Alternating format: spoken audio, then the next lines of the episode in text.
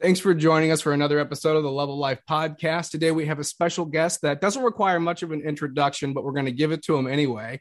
He's the pastor of Christ Church in Moscow, Idaho. When he's not fire and brimstone from his own pulpit, he's literally burning things up himself with his very popular blog and Mablog. He's written about as many books as P.G. Wodehouse. And in a day and time when a lot of pastors and teachers are going the way of Saruman, he's a rare Gandalf. He's Pastor Doug Wilson. Thank you, Pastor Wilson, for being with us today. All right. Thanks for having me. Any education apart from Jesus Christ is for us miseducation. And it produces not education nor an educated man, but a new race of barbarians who are today busily destroying their civilization humanistic education is the institutionalized love of death. Christian education, because it serves him who says, I am the way, the truth, and the light, is the love of life. This is the Love of Life podcast. Conversations with Jesse and Courtney.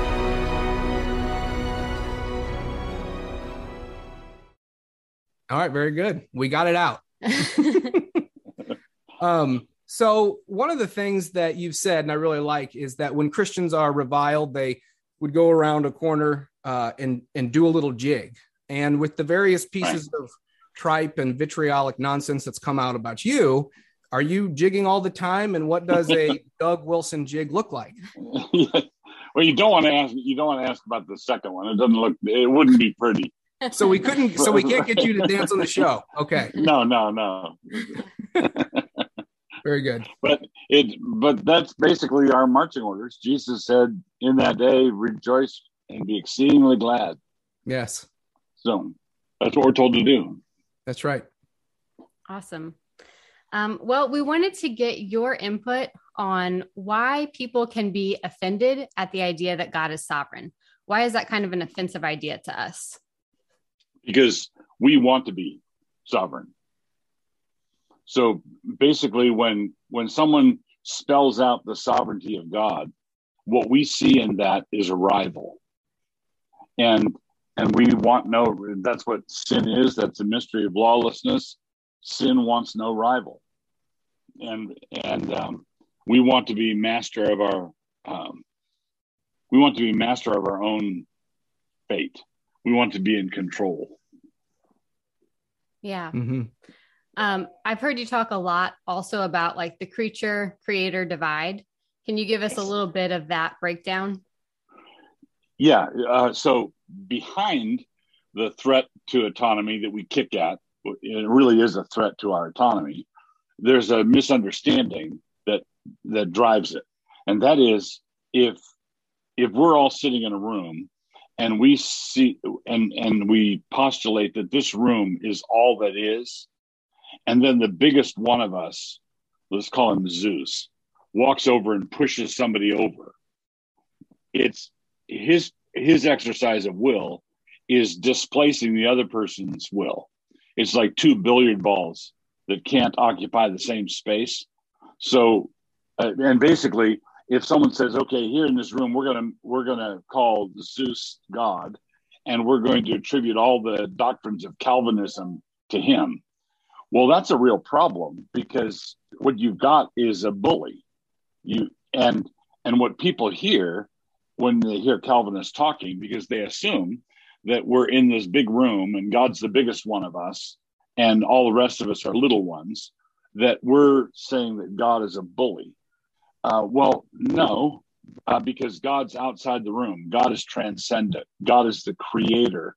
And there's an infinite gulf between the creator and the creature, which means that if, if I'm looking at uh, Shakespeare's uh, play Hamlet and Hamlet's you know great to be or not to be speech it makes no sense to say what percentage of that speech is hamlet and what percentage is shakespeare well it's all shakespeare and it's all hamlet right? It's not 90 10, it's not 99 1, it's 100 100. Shakespeare considered this way, Hamlet considered the other way. Now, a lot of people, when they hear that illustration, if they have trouble with God's sovereignty, will kick at the illustration. Uh, and before I defend the illustration, let me say that it's the same structural illustration as a potter and a pot, uh, right? If someone says, Yeah, but I'm a real being, not a two dimensional literary figure, I would say, Yeah, well, I'm a real being, not a clay pot either, right? So um, you can't mount any objection to the illustration that doesn't equally apply to what Scripture says. Mm-hmm. Um, so what? But the thing that's interesting about the objection, and this goes back to the threat to autonomy that I started with, uh, that is when people object to, the, to my illustration, they always say, "But Wilson, your problem is that we are living, breathing uh, human beings with hopes, dreams, aspirations, and Hamlet is fictional." Right? That that's where your illustration falls apart. We're much greater than Hamlet, in other words. And nobody ever has nobody ever has come up to me when I use that illustration saying, "Doug, your illustration falls apart. God is much greater than Shakespeare." right. But yeah. the, but the the distance between God God and me is much much greater than the distance between Shakespeare and Hamlet, right? Uh, so uh, my my illustration does fail, admittedly, because God is much greater than that illustration. So the question is, can God, in His omnipotence, create a world in which He is the sovereign God over every circumstance and some of those circumstances include free choices by the individuals involved. And the biblical answer is yes. Um, so J- Jesus says sometimes in the same verse, um, the Son of Man must go just as it has been determined. But woe to that man through whom it comes. So you have personal responsibility on Judas's part, and you have absolute sovereignty on, on the Lord's part. That's good. Mm-hmm. So, what hope, with that framework in mind, what hope is there um, for people when there's evil, when there's suffering? Like, how does the Calvinistic worldview help help people understand that? Yeah, um, and I'm glad you brought the question of evil up because that might that hypothetical possibility might come true someday. right. our, our great grandchildren might have to go through evil, dark times.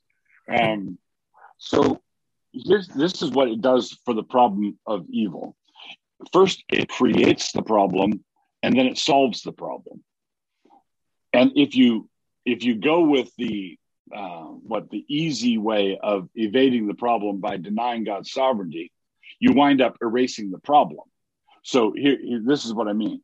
Um, if I ask, why would an all sovereign, all good God have me go through some of the things I, I've had to go through. Okay, why, why is this happening to me? Well, I have at least the possibility that God knows what he's doing and that he's doing this with intentionality and purpose because he wants to mold me and make me into um, someone who's like Christ. Um, but if nobody's in control, then my suffering is pointless I mean, you break it down. There's either a point or there's no point. It, there either is meaning or there's no meaning.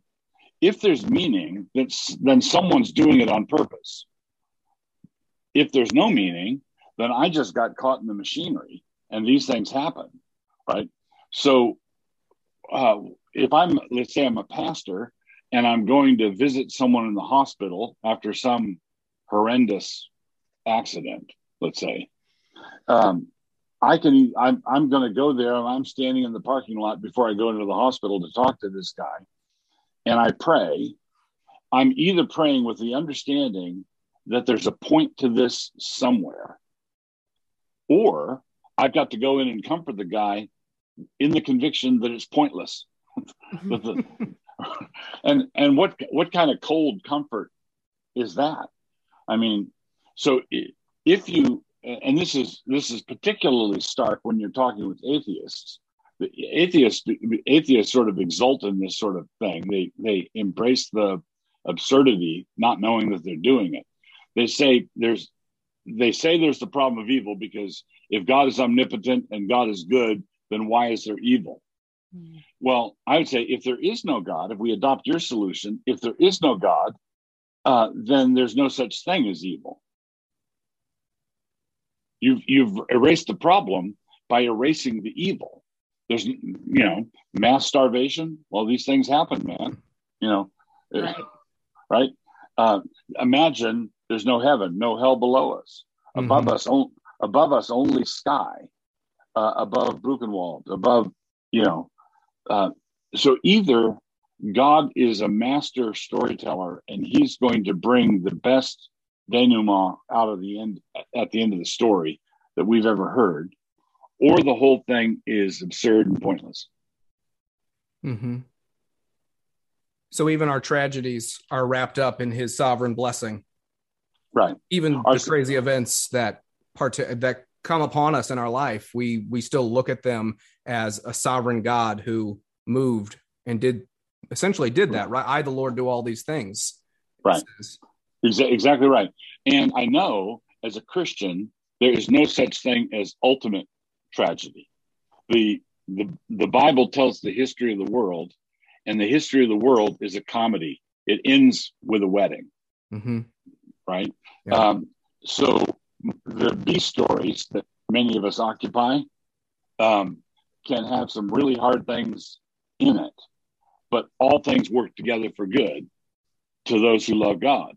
Mm-hmm. So that working together for good doesn't mean that it all works together for good in the B story. Mm-hmm. It all works together for good in the A story, and we will all be satisfied when we come to that point. We will all say, "That's why." That that makes sense. That clicks. Yeah. Okay. Good. Talk to us a little bit about the difference between Deuteronomic blessings and the health and wealth gospel. Because a lot of us, a lot of us grew up with an anti-health and wealth gospel. And then when we started hearing about the Deuteronomic blessings, they can be almost misconstrued, but there is a chasm. There's a huge difference between the two, correct? Yeah. Yes. Um, and it's and the chasm, the difference between the two, the chasm shows up in perhaps an unexpected place, but there is a chasm between the two.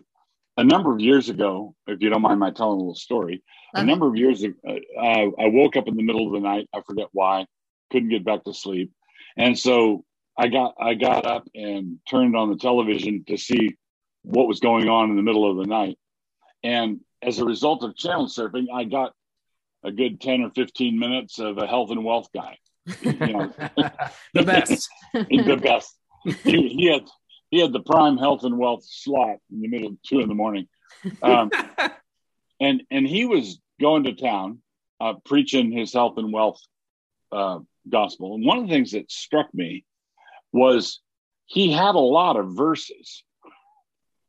Right, that uh, he was able to quote many passages. Now, I think that the problem with the health and wealth um, approach is that it's too simple and they take those verses there are many verses but they put them in the wrong context. It's like they've got a beautiful picture but they put the wrong frame on it and hung it on the wrong wall. Um, and this is what i mean. When i'm talking about health and wealth i go to hebrews 11 and it tells us we have that great hall of fame of all those people who by faith accomplish these different things. And then near the end, it has sort of a barrage of the people that uh, did these things, and there were uh, who did mighty things by means of their faith. And the list starts out in in very much a health and wealth vein. Uh, there were people by their faith who conquered kingdoms, put armies to flight, saw their dead uh, raised to life life again, you know, and you go, whoa, you know, you know, preach it. And then the list can, the, the list continues on. We're sawn in two. We're uh, live their lives in caves, um, of whom the world was not worthy. Um, refused to, re, you know, um, and you say, oh, these these people have real hardships, okay, in this world. That makes sense. Mm-hmm. Uh, so uh, basically, if someone says if I get some gloomy, dark amillennialist guy and he says, look, man, it's all suffering all the time. I would say, well, what about the conquering kingdoms, armies to flight? What about the people who, by faith, achieved great um, things in this life? And then if I'm talking to a health and wealth guy and he says it's all blessings all the time, I'd say, well, what about Isaiah Sonnet 2? It was probably Isaiah Sonnet 2 by, um, uh, according to uh, ancient extra scriptural tradition. Uh, wh- what about Jeremiah? What about Isaiah? What about these men who suffered greatly for the kingdom and who didn't see success, worldly success in their lifetimes? Now, with that, so that, that um, with that framework, I go to the book of Proverbs, right? Well, I go to Proverbs and Deuteronomy. Proverbs gives me things that are generally true. Proverbs are proverbial. So when when we're told that a lazy bum is going to have a garden full of weeds and not much to eat in the winter, that is generally true. Okay, and it's not a tr- it's not a truth like all triangles have three sides. So all triangles have three sides is a geometric truth, and it's true by definition all the time. Uh, but a little sleep, a little slumber, a little folding of the hands to rest, and sometimes you win the lottery. Okay. and you read a story about this guy who won the lottery, but but that that's um, that's a um, man bites dog story. It's an oddity, mm-hmm. right? Because what usually happens is poverty. What usually happens when people are meth heads or coke addicts or alcoholics or lazy, um, God's not mocked, and a man generally usually reaps what he sows. Okay. Now, the Deuteronomic blessings are the blessings which you receive from the hand of God, knowing that it's not automatically your birthright, right? But God bestows them on you out of his grace for the sake of Jesus Christ because you've been walking in accordance with his covenant. And if you lose them, it's like Job the Lord gives, the Lord takes away. Blessed be the name of the Lord. Uh, so I've the, what I like to do is illustrate uh, your if all your worldly possessions are like this uh, thing, and I hold them uh, before the Lord like this, then the Lord can give, the Lord can take away, and blessed be the name of the Lord. Now, if I hold all my possessions like this, the Lord can still take it away, but now I've got broken fingers. right? Right. That's good. good. Um, what are some of the child rearing practices, trainings, teachings that you've seen bear the most fruit through the years and any age from tiny toddler to school age kids to teenagers? Yeah. So I'm going to start with um, I will I want to make a distinction between principles and methods. Um, methods are important, and we have to employ them at some point. You have to figure out what you're going to do. So I'm not saying that methods are optional, but I think we should sometimes parents, especially parents who are eager to bring up children who, um, you know, who don't go to the penitentiary and who love Jesus. and, um, par- some parents like that oftentimes gravitate to quick fix methods, um, insert tab A into slot B uh, sorts of things. And I think one of the first things you must do is understand and master the principles and then um, select what method you're going to, to adopt. So uh, the method would be uh, a methodological question would be how old how old should a child be before you uh, spank them?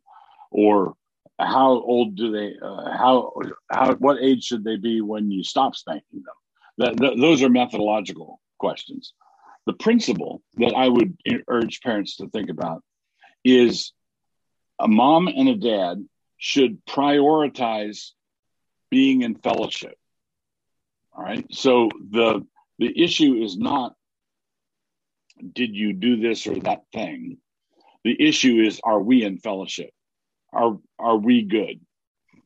Can we sit down at a meal together, laugh together, tell a story? Is there a barrier between us?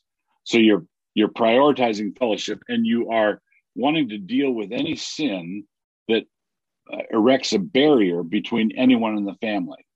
Um, so you want to make sure that when you're disciplining, you're disciplining in order to remove a barrier, uh, remove the barrier to fellowship, instead of just arbitrarily handling handing down consequences for you did this, I'm going to do that. Uh, you should always be thinking about what the outcome uh, needs to be. What and the outcome you, you should want is a family that can eat together, pray together, laugh together, have a good time together. And that's not going to happen unless you're in fellowship, unless you're pursuing that. So, um, the, the, does that make sense? Is that a yeah? That's great. Yeah.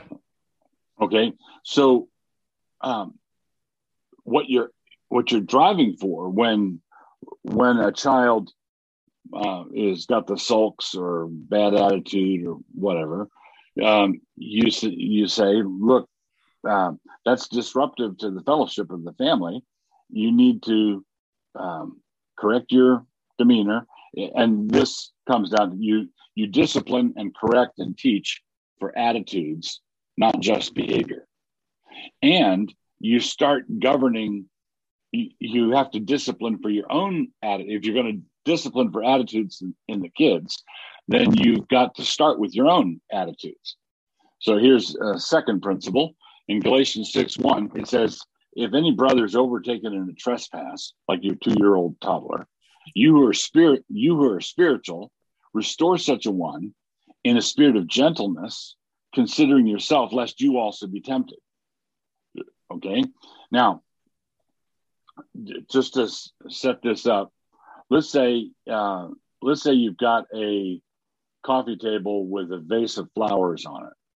And let's say your kid is just starting to explore and they just started to stand up and they they navigate over to the coffee table and they start playing with the vase. Okay? Now when pa- parents have a temptation of thinking that I am dealing with the vase situation and I'm teaching my child by freaking out. I, you know, I, I freak out. I come in, swat their hand, yell at them a little bit, and I think that I'm teaching them va- proper vase protocols. okay, what I'm what I'm actually teaching them is how to freak out when things aren't going your way, mm. because uh, because they're going to imitate you freaking out more quickly than they're going to imitate the fact that you stay away from the vase, right? Mm-hmm. Um, because that's the that's the thing that's that's the thing that's on fire. So when I correct uh, when I correct a child, I'm I want it to be calm, judicious, measured, um, because Paul says in Galatians, "You who are spiritual, restore such a one in a spirit of gentleness." Now, what that means is if I'm motivated to discipline my children, emotionally motivated, I'm probably not qualified. yeah. Okay. And when I'm qualified, I'm spiritual to discipline them. I'm probably not motivated. yeah. right. Because I'm not irritated. I'm not annoyed. I'm not bothered. So I'll just keep reading my book. Yeah. Okay. And as soon as I'm annoyed and I'm motivated to put my book down and go deal with the, you know, little little Tommy, um, I'm probably out of fellowship myself. And so I'm not going to be a good guide or leader on how to lead him back into fellowship because I'm out of fellowship. Right. Um, so that, and that goes back to the first principle of wanting, uh, wanting the, the priority in the family to always be walk with God, stay in fellowship, stay in the joy of the Lord. That's good. So what do you do? a lot of prayer. You, yeah, a lot of prayer. Spank them every spank them every 10 minutes. is there a cutoff age when you stop spanking? Obviously there is. Is there Yeah. Is it based more on maturity than it actually is uh, age? I would, I would, say, I would say, um, generally, um, this is all ballpark, but uh, our kids are long grown and everything. But I would estimate that 90% of the spankings that they got were when they were preschool. okay. Yeah. Okay. Um, and then because you're establishing your authority, um, and that's when they're they're learning the ropes and learning everything. There were a handful of spankings through the grade school years, and I would say uh, out of grade school, uh, it should be rare to non-existent. Yeah. Okay, and and there's a there's an important principle that many parents uh, miss, and that is, I th- I think that parents ought to be a lot stricter when the kids are younger, and as the kids are getting older, you should be removing restrictions, not putting them on. What what many parents do is when when the kid is a preschooler and sin is either relatively cute or or not doing a lot of damage. You know, they have their fit and then they sleep it off and, you know, no blood, no foul kind of assumption. Well, you it's just you can't see the bleeding. It's internal bleeding. Um, so what you want to do is be really strict when the kids are little. And then as they're, you know, when they're 18, when they're 18 and join the Navy and they're off in the Philippines, they need to they're not going to be dealing with your house rules anymore so you need by the time they leave to do that you need all the house standards and god's rules and you need them to have been internalized by that point and so you have to prepare for the internalization and you have to observe that and i would say you need to observe and measure and check as the kids are going through their teenage years so for example, my wife and I were very strict with our kids, uh, you know, when they were littles. And when they would go to a friend's birthday party and they were going to be showing a movie at the birthday party, we would, and, you know, Christian families, all the kids are Christians, everybody's going to heaven. Um, but we said, what movie? know, what movie? Or you might have to come home early, or we'll have, we may pick you up because we, we were just stricter than a lot of the other families that our kids went to school with in a Christian school, many of them in the same church, you know, similar standards, but we were stricter. But then as the kids got older, uh, one of the things we did, for example, I had a talk with um, uh, our standard for our household was when the kids were 16, they could, they didn't have to check with us. They could go to any movie they wanted. That was that was back in the day when people used to go to movies. Right. Yeah. long, long time ago. Long time ago. You may have read about it in the book. Yeah, that's Um, right. So we, we said, look, we've taught you the standards and we believe you've internalized the standards. We trust you to make the decisions. Well, it was a weird thing because my kids were uh, being passed in the opposite direction by many of their friends who'd grown up with much looser standards. And then when the fruit of that started to become apparent, the parents started to panic and started to clamp down. Right. Yeah. Oh, oh no, no, nothing doing. You can't go see that awful movie. Um, and uh, our oldest daughter Becca one time was in a conversation with her friends who said, "Oh, my parents would kill me if I went and saw that movie." And Becca was able to say, um, "Well, my my parents said I, you know, they've left it up to me. I could go see it if I wanted." What really? Really? Your parents? and well, and but the but the catch was she didn't want to, Mm, right? Yep. And these other parents were panicking because their kids wanted to. Yeah. And and so you basically you're looking for the internalization of the standard. So one of my bylines is your job is not to get your kids to conform to the standard. Your job is to get your kids to love the standard. mm. That's good. Yeah, it's beautiful. That's good. Let's uh let's switch to eschatology just uh, for a little bit. Uh, we, All right. we would be remiss if we didn't talk to you about eschatology. Um, Okay. why is eschatology so important? Can you tell us? because because it's fun. If you're post mill, because No. if you're not post mill, it's not so much fun right now. right. Yeah. If you're not post mill, it's no fun at all. And so Yeah. come on over. It's it's fun. Um, eschatology is important because if you don't have a game plan, you're not going to be able to play the game. Right?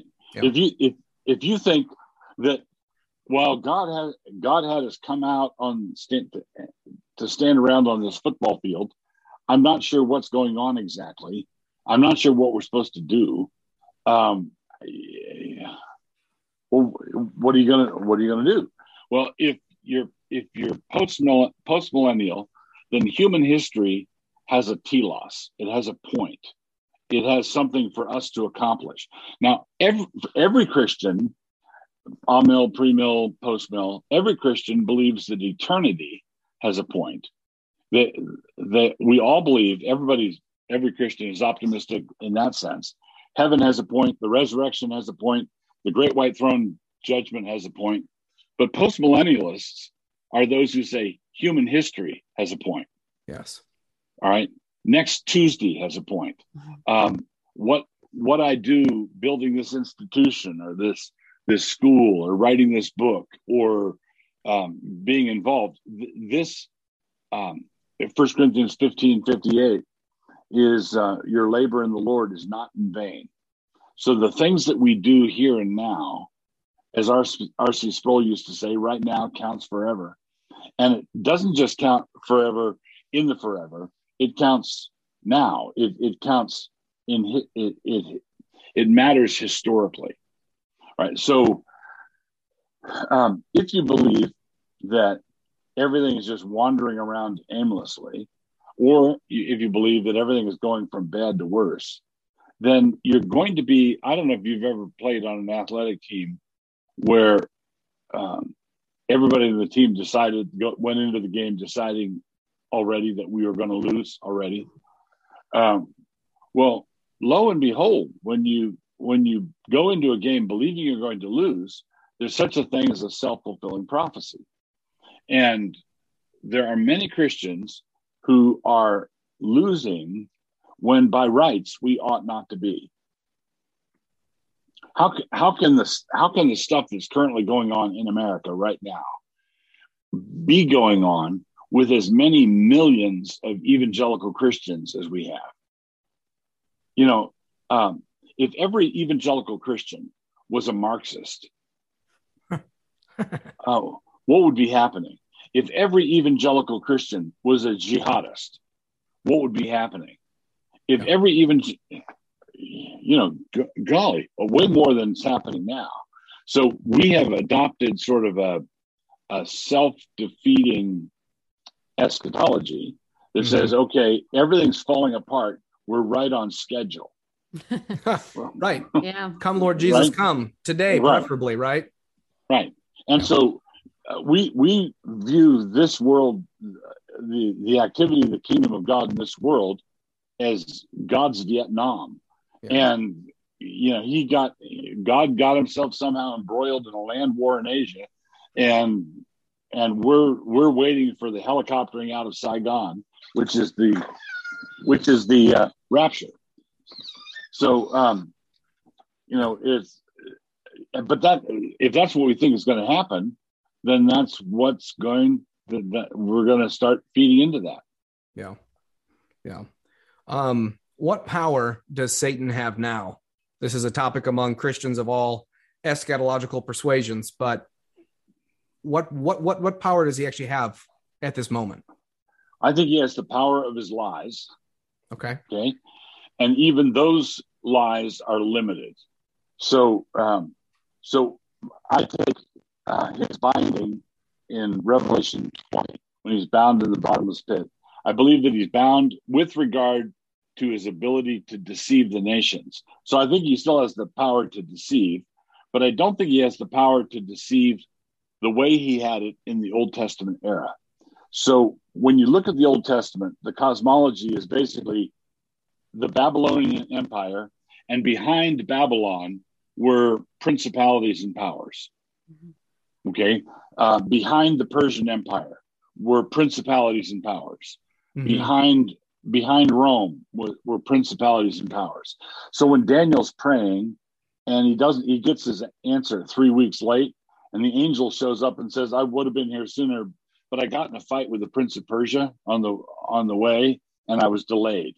So you have you have this um, very strange uh, setup in the Old Testament where God is sovereign over all things. Mm-hmm. Then you have mediatorial princes, many of whom were fallen, c- corrupt, evil, like like the devil, and then you had the empires of men underneath that.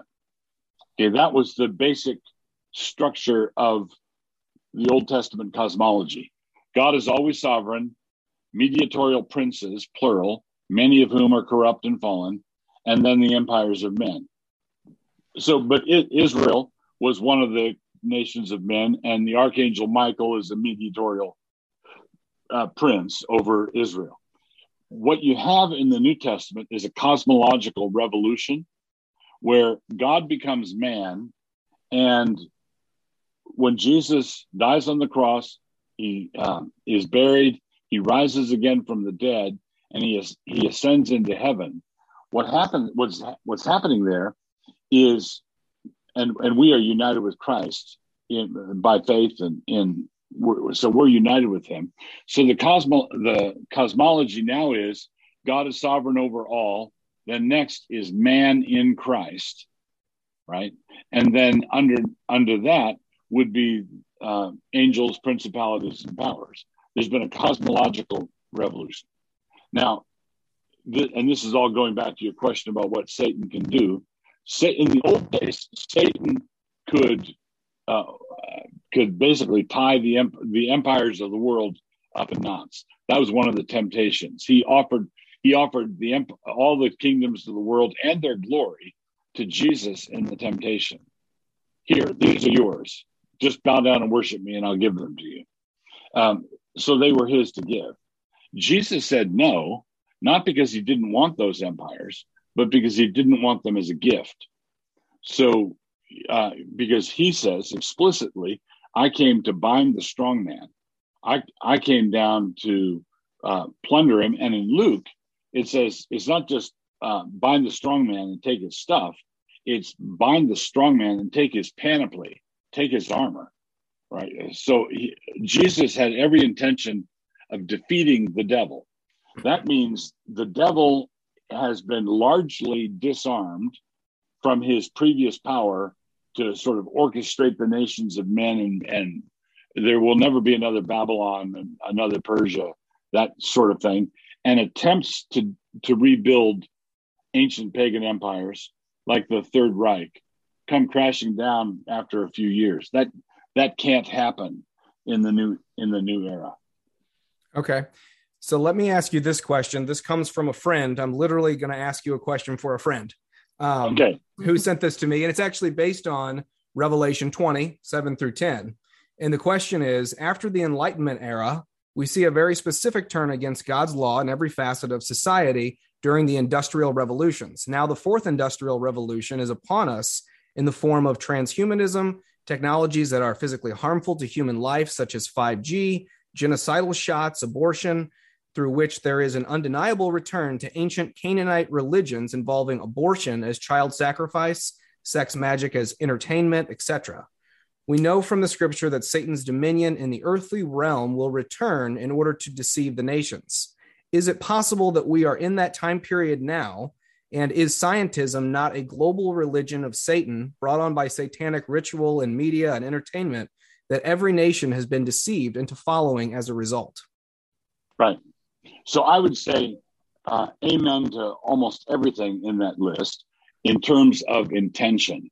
It is very clear that the globalists, the you know the the Great Reset people, would like nothing more than to have this um, all come true. I, and I think that that's um, very a very accurate description of their intention. I think that it's all going to do a major face plant. I don't think it's going to be successful, right? Um, so I, but I think that that's what they're going for. They're shooting the moon. They're going for it. That's that's okay. very true. So, do you think this possibly though could be this sort of what they call little season, where Satan is he, he essentially he has power to deceive the nations once again for a short time? Right. Does that fit in I, with the post mill eschatology? Or not? Yeah, it, it could fit. It could fit in structurally. Okay. Um, but not. So I don't think it's a contradiction to post mill eschatology, because I think something like this will happen. I but I believe that the uh, Christianization of the world, I, I believe, will be much more advanced when that little season happens. Okay. Okay.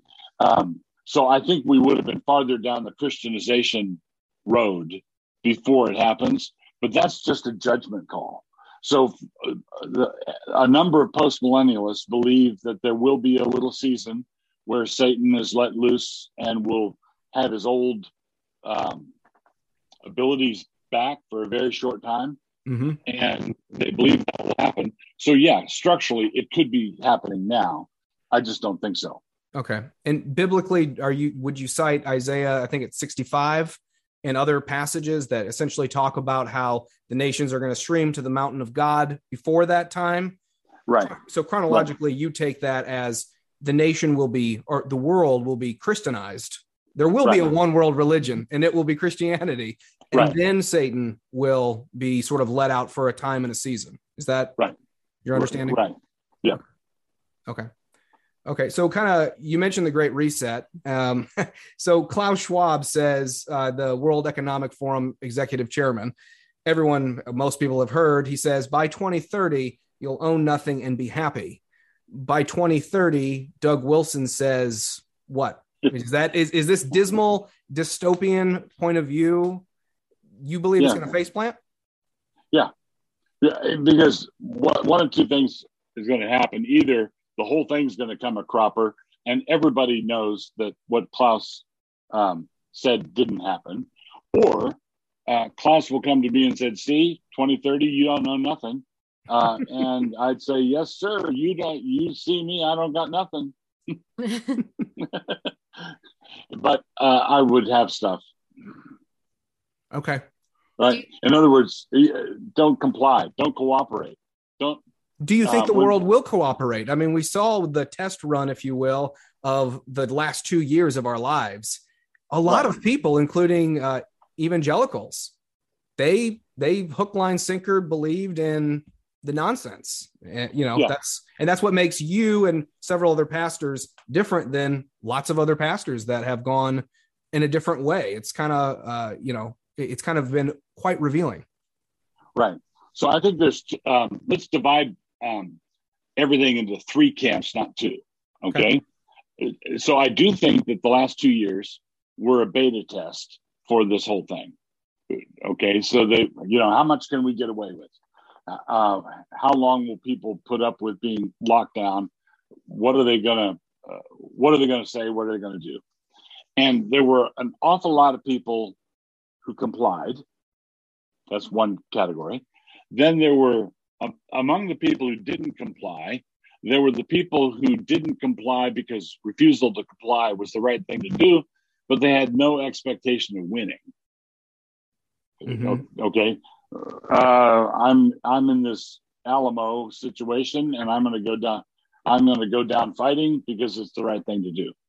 Okay, I am not complying, but I think that they're losing. Yeah. Okay, so I'm not complying, but I, I don't think I don't think they're going to be um, successful. And it's sort of like the like the Russian invasion of Ukraine is like a parable of this. Everybody everybody assumed that if Russia invaded in mass, they'd take the whole thing in three days. Well, low, right? right? It's, it's it's not it's not happening. And so if you look at the most compliant population in the uh, in the world, I think it would have to be the Canadians, and and then they produce. Then all of a sudden, these truckers come from nowhere. Um, oh wait, wait, wait! What you know what? What's happening? Well, yeah. there, there's a thing. Um, uh, a thing I, there's called a preference cascade, where what happened when they did this beta test and they said, okay, everybody put on a mask, lock down, can't go to work. Everybody, a bunch of people gave them the benefit of the doubt for a few weeks and figured out what was going on and then went into non compliance. But a lot of people said, okay, I guess they've got our best interest in mind, and they went along and went along and went along. Well, uh, what a preference cascade is, is one person has the subversive thought, you know, this is just plain ridiculous, but I'm probably crazy. I'm probably I'm probably the only one who thinks this. And then they look across the office and catch somebody's eye, and all of a sudden they know, well, he thinks it's crazy too, and he think, and and then the person on the other side, everybody thinks it's crazy. Yeah. Well, um, and then when they all stand up all at once, well, okay, all of a sudden, it is crazy, and and we've discovered that it took two years to get there. Mm-hmm. Um, but we we now have politicians successfully riding the crest of popular resistance to this sort of thing. Mm-hmm. So the the Democrats dropped the masking and the lockdown mandates right before the State of the Union, like a hot rock, because I think they understand. I think they understand that the midterms are going to be a bloodbath for them, and if that's the case, and if it's enough of a bloodbath, I think that that might be the beginning of a concerted rebellion against all of this. Okay. So you are expecting a that hideous strength kind of moment with Merlin and sort of the Tower of Babel end scene that the plans of the wicked, even these plans, will not come to fruition ultimately.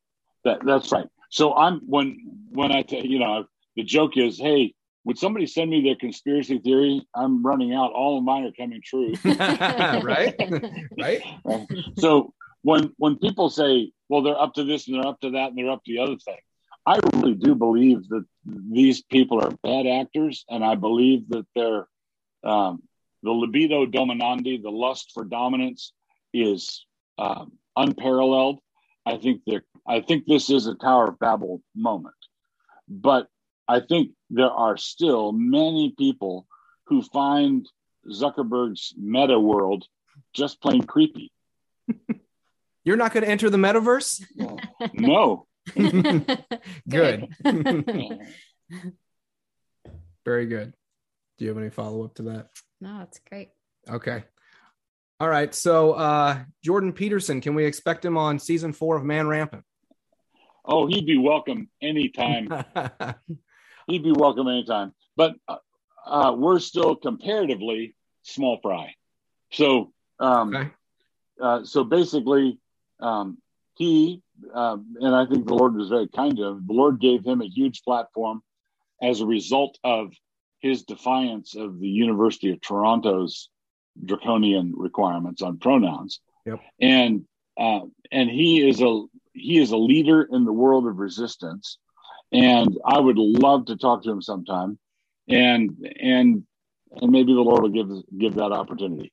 But we're still we're we're still chump change. Well, I don't know about that, but yes, that would be a great opportunity. And so, similarly, when are you going on the Joe Rogan podcast? Have your people talked to his people? Because we're waiting.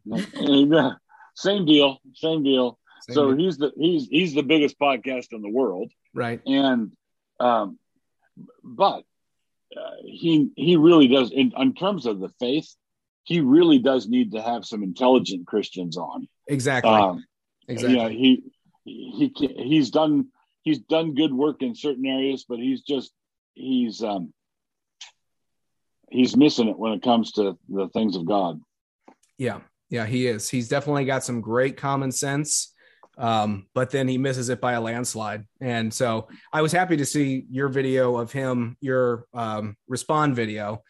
I don't know viral, but it's definitely got a, quite a bit of views, and that's great. Maybe, maybe that will get his attention, and he'll be like, "Who is this guy? I need to have him on." Yeah, I in my Twitter feed, people periodically tweet at Ben Shapiro, Joe Rogan, and um, and whatever the first one. Uh, yeah, that was the, those are the two generally. Yeah, Awesome. Um, what book of yours did you most enjoy writing? Oh, most enjoy? Yes. Okay. So there are different categories. Um, books that I think did the most good. Books I think I enjoyed. I enjoyed writer. I, I would say Ride Sally Ride was probably the most fun was was the most fun to write. Okay, awesome. What book did the Yeah. most good? Okay, I think uh, reforming marriage. That That's was the true. first book I ever read by you. It was great. Right. Yeah. Yeah, I Um, think I yeah. Okay. What book do you hope that your great great great grandkids read that you wrote? Okay, the um, I'd like I'd like one. that- I'd like them to read one that uh, uh, is that I would consider either the best that I've done or the among the best. And I would say either wordsmithy or mere fundamentalism. So if you were to ask me what the best book I've done, where I where I'm most pleased with the structure and the composite, you know, how it all came together, it'd probably be mere fundamentalism. And and a close second would probably be wordsmithy. So those so because I want my great grandchildren to think that I knew how to write, I would I would I would uh, I give them the good ones. Okay, perfect. I like it. Very good. Um, you can punt on this question, but I did want to ask you vasectomies. Yes, no, why? Do you have an opinion? I've, you know, I've listened to a lot of your videos over the years. Maybe you talk about it somewhere, but I have yet to hear your opinion or thought on vasectomies or birth control or any of that. Okay, so on my blog, I do have a um, there's a post I did that sort of uh, eleven theses on birth control. So I've uh, there's I think that's the name of it, eleven theses on birth control. Okay. The the thing that I I would be uh, cautious, basically uh, cautious about when I'm talking to a young couple about uh, these things. The Bible doesn't say anything explicitly about birth control as such. So I don't either. I don't want to either. But the Bible does say a lot of explicit things about the uh, the the blessing of fruitfulness. Uh, children are a blessing, um, and so if I'm talking to let's say a newlywed couple and they come in for some pastoral advice, and one of the things they ask about is birth control, um, I would say, well, you have to understand that abortifacients are out, um, or things that you can reasonably expect to be abortifacient.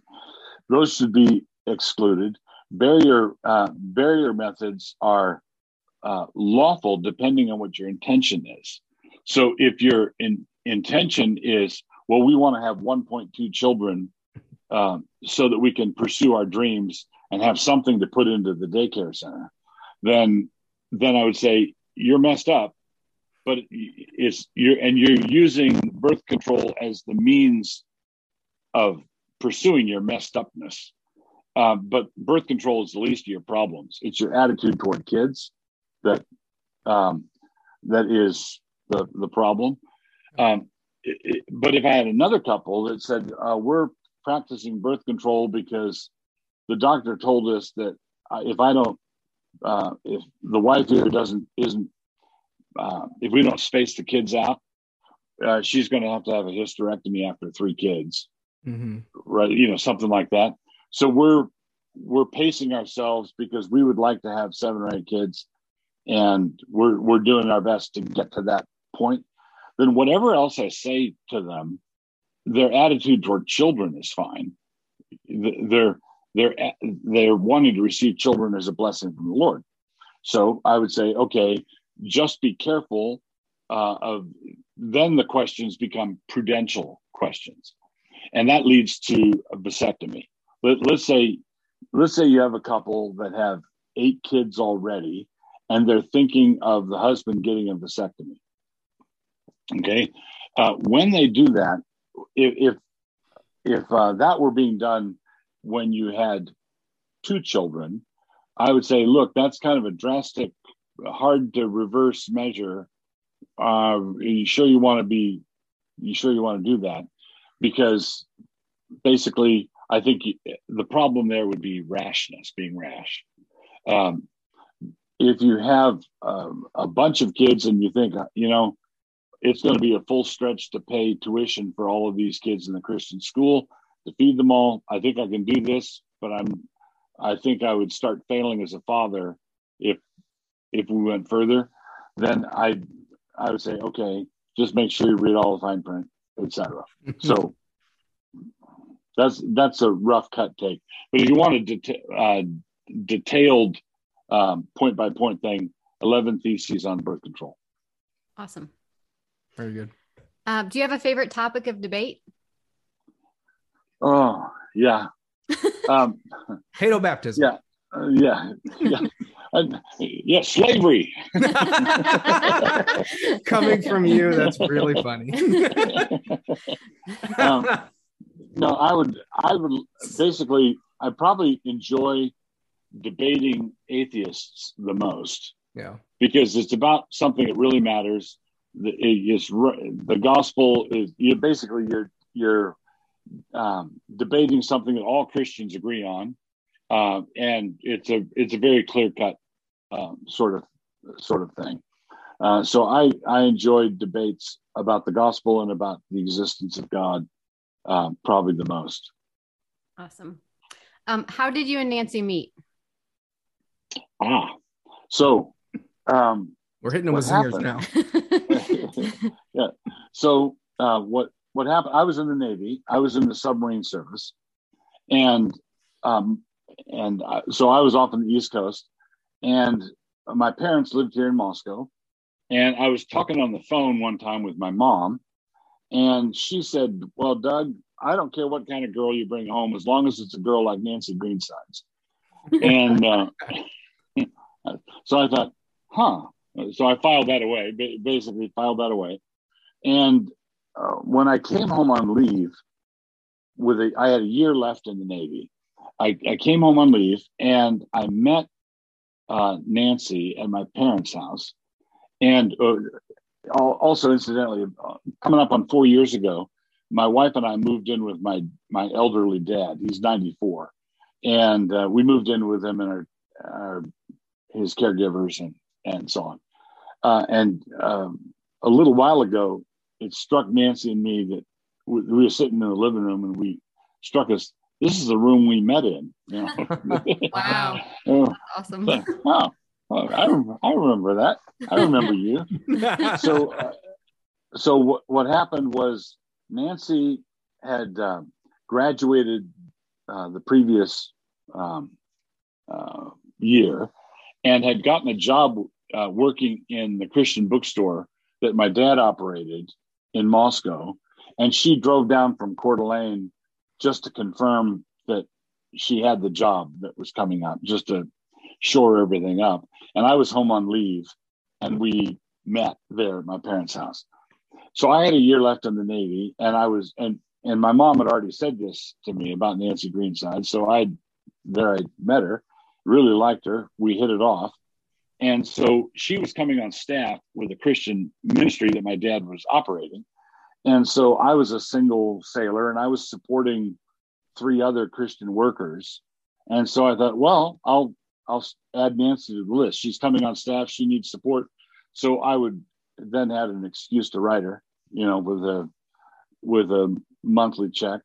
And so we corresponded for that last uh, year and she came on staff with my with my dad's ministry and we had corresponded for a year and then um, when i got out of the navy the following year i was in hot pursuit awesome so is it fair to say you liked her first yes okay entirely yeah entirely fair okay. so when when I proposed, it caught her flat-footed. Yes, but she said yes. So, yeah, but she, yeah, she said yes after three days. three days? Oh man! and she kept me twisting in the wind for three days. Well, because because I I've been thinking about it for a long time, and she had to go from a standing start. You know, uh, uh whoa. Okay. nice. Very good. All right, last question: pipes or cigars? Um, uh, uh cigars. So I've yeah, I've got a pipe, but I I've not smoked it enough to be any good at it. Okay. Um, you know, it's just it smoking a pipe takes talent and work, and you have to have a place to do it. And you know, it's like um, and North Idaho weather is not always conducive to doing it outside. You know, that sort of. Uh, yeah. So um, so basically, I'm but I'm not a uh, I'm not an avid smoker. I smoke a, an occasional cigar. Okay, very good. And do you have a favorite or just No. cigar? No. No. No, just I. So I'm I'm basically a. Uh, um, I'm not. I don't. I think I might. I might have like ten taste buds total. I can. I can tell if something's hot or cold. Um, So as far as cuisine, you don't really have much of a smorgasbord. You don't really have right. too much variety. Yeah. Yeah. I'm. Well, I. I have a lot of variety, but I think some things are lost on me. Okay. right so so i'm not the i'm not the kind of person that you could um if basically if a, a trained sommelier who's got 10,000 taste buds on his tongue you know can take a sip of wine blindfolded and tell you what country what vineyard what year you know because he's got it dialed in and you know, it's the sort of thing where I I could probably tell you if it was red wine or ri- white wine. okay. very good. Well, Pastor Wilson, it's a pleasure to speak with you today. Thank you for coming on our show. Thank yeah, pleasure to be with you. Thank you. Yeah. Thank you. Thank you for listening to the Love of Life podcast, Conversations with Jesse and Courtney. It is our duty through our schools to create a new one, a God centered one. We are told in Proverbs 8, verses 35 and 36 For whoso findeth me findeth life, and shall obtain favor of the Lord. But he that sinneth against me wrongeth his own soul. All they that hate me love death.